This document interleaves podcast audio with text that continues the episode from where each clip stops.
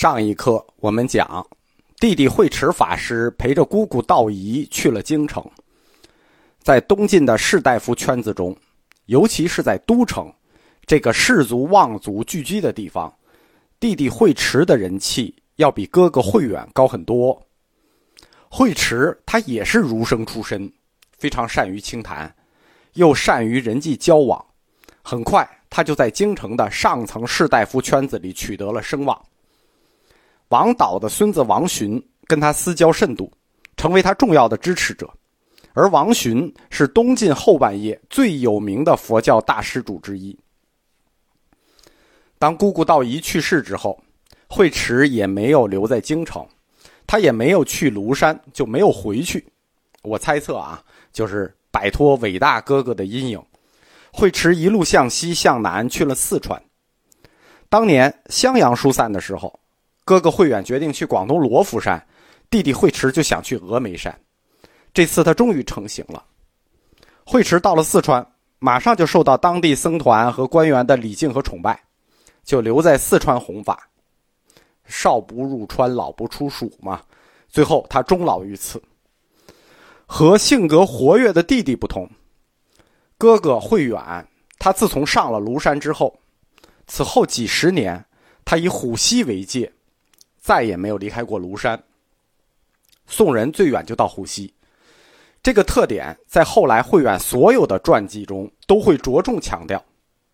公元三百九十九年，最有权势的独裁者桓玄桓桓桓玄拜佛庐山。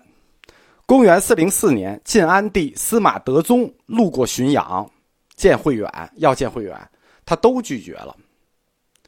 在慧远的传记中。没有人提到过慧远到底因为什么要如此的自律，就是不离开庐山。我仔细翻过高僧传的《慧远传》，就是仔仔细看过啊，他也没有自述过任何理由。在同一时期，所有僧人的记录中也没有发生过类似的情况。在此后的僧史记载中，只有极个别的僧人曾经这么做过。临济宗有两位宗师这么干过，极少。这也许是一种象征性的举动，表达了出世的决心。与世隔绝是寺院生活的一个重要元素。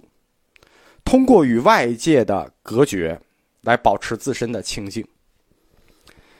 在慧远后来所写的《沙门不净王论》里头，有一句话可能是表达了大师内心的理由。他说：“沙门，乃方外之宾。”身处俗世，却在俗世之外，就是说，沙门，我和尚是方外之宾。那方内与方外，你自己就得有个界限，对吧？尽管慧远大师他从未离开过庐山，也无异于卷入世事之中，对吧？无异于红尘，但是这红尘俗世仍然包围着他。跟他的老师道安公一样，只有极少数的大师可以向他们师徒。就是游刃于红尘与方外之间，毫无违和感，而且有充分的理由可以假设，慧远大师也接受了这些红尘俗事。抛开他那些著名的俗家信徒不说，在他自己的核心僧团之中，除了一些不知身世的普通僧人之外。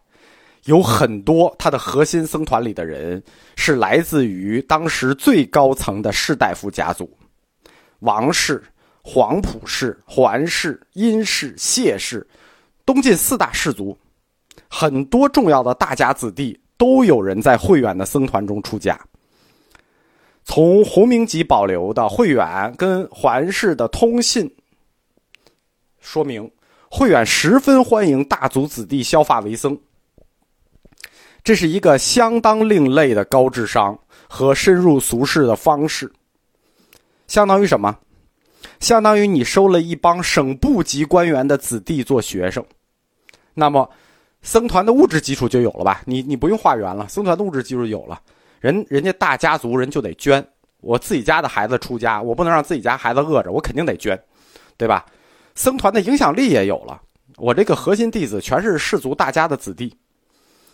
往深了说，他甚至能进一步影响朝廷的宗教政策。在最高层的政治关系里头，就是和政权的关系。慧远大师他延续了道安公的一种传统，就是一手托两家，无二无别。他和汉族的健康朝廷，以及北方的后秦长安朝廷，都有相当的联系。即使不说这种联系非常的密切，但是经常的书信往来，比如他和晋安公啊、晋安帝啊、这个姚兴啊都有书信往来。在前秦淝水失败不久，前秦帝国覆灭。公元三百八十五年。羌族的将领姚苌擒杀苻坚，定都长安，建立了后秦。从公元三百八十四年到四百一十七年，后秦帝国传了三世三帝：姚长、姚兴、姚泓，共三十四年。后来被东晋刘裕所灭。当姚兴统一了前秦的主要辖区之后，南方是统一的啊，南方是一块，但北方当时分裂成两块。山西、山东、河北这一块地区在鲜卑族手里，在后秦的背后，西部地区有一小块地儿不属于后秦，就是甘肃，在后梁国手里。后梁国它本身是前秦苻坚的一个旧将，前秦崩溃以后呢，这个部将吕光他就割据为王。后秦的国主姚氏家族，他们对佛教怀有强烈的同情。他们是苻坚的降将，和道安公曾经同在前秦为臣，所以姚氏家族在道安时代，他们就跟这个道安慧远师徒关系很密切了。在姚兴和姚苌两位皇帝的支持下，后秦王朝对佛教的支持超越了前秦。前秦就是很宠宠信道安公了，但后秦更加超越前秦，达到了一种高潮。在他们的后面不是有一小块地儿吗？叫后梁，后梁扣着一个人叫鸠摩罗什。公元三百九十九年，后秦伐后梁，就一个目的，逼迫吕光把拘押在凉州的鸠摩罗什给我送到长安来。同一年，法显西行求法。在姚兴的主持和监督下，鸠摩罗什和他的中国合作者揭开了中国佛教，尤其是中国佛学的新一页。鸠摩罗什在这段时间取得的成就实在太大了，因此被尊为中国佛教的八宗共祖。羌族的姚氏这个异族统治家族，他们虽然把鸠摩罗什抢来了，但是同样他们极为尊重慧远。在道安时代，姚氏家族有一位重要的成员，就是皇帝姚兴的弟弟姚左军，就和慧远师徒有紧密的往来。当鸠摩罗什一到长安，姚左军就马上致信远在庐山的慧远，告诉他鸠摩罗什来了，我们把鸠摩罗什抢回来了，并且引荐二人结交。男人的友谊有的时候就是这样的啊，朋友的朋友也是朋友。啊，朋友介绍的朋友就是朋友，友谊是可以转存的。此后，两位宗师鸠摩罗什与慧远，就是在姚左军的介绍下，他们就结为了朋友，书信往来非常频繁。他们并没有见过面，书信争论也很激烈，但并不妨碍这两位南北宗师的友谊。后秦的皇帝姚兴，他也非常看重慧远，这种看重甚至超越了。他们抢回来的鸠摩罗什，他经常致信庐山，对慧远加以问候，并且每次，对吧？你光写信，对不够诚恳。每次总是随信送来大量的财物作为布施，并且他们后秦灭了前秦嘛，就把当年苻坚皇帝送给道安的法器全套，派人送到了庐山，完整的交给了慧远。尤其重要的是，道安公亲自做的一尊佛像。这尊佛像涉及到佛教理论中一个重要的命题，叫“佛影论”。佛影论，佛的影子。这个佛影论讨论的是佛身的性质问题，太大了啊，我们就不展开了，就提一下。鸠摩罗什在长安开展译经工作之后，翻译出一系列的经典。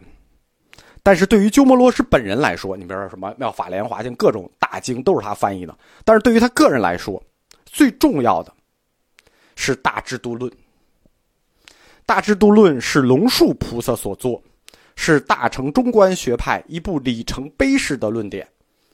但是，为什么他对鸠摩罗什特别重要？就是他译了那么多经，就这部经对他特别重要。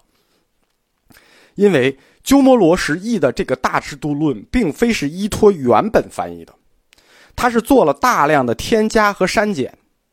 他自己的大部分观点都是依托着他所翻译的这部《大智度论》阐发的。啊，什么意思？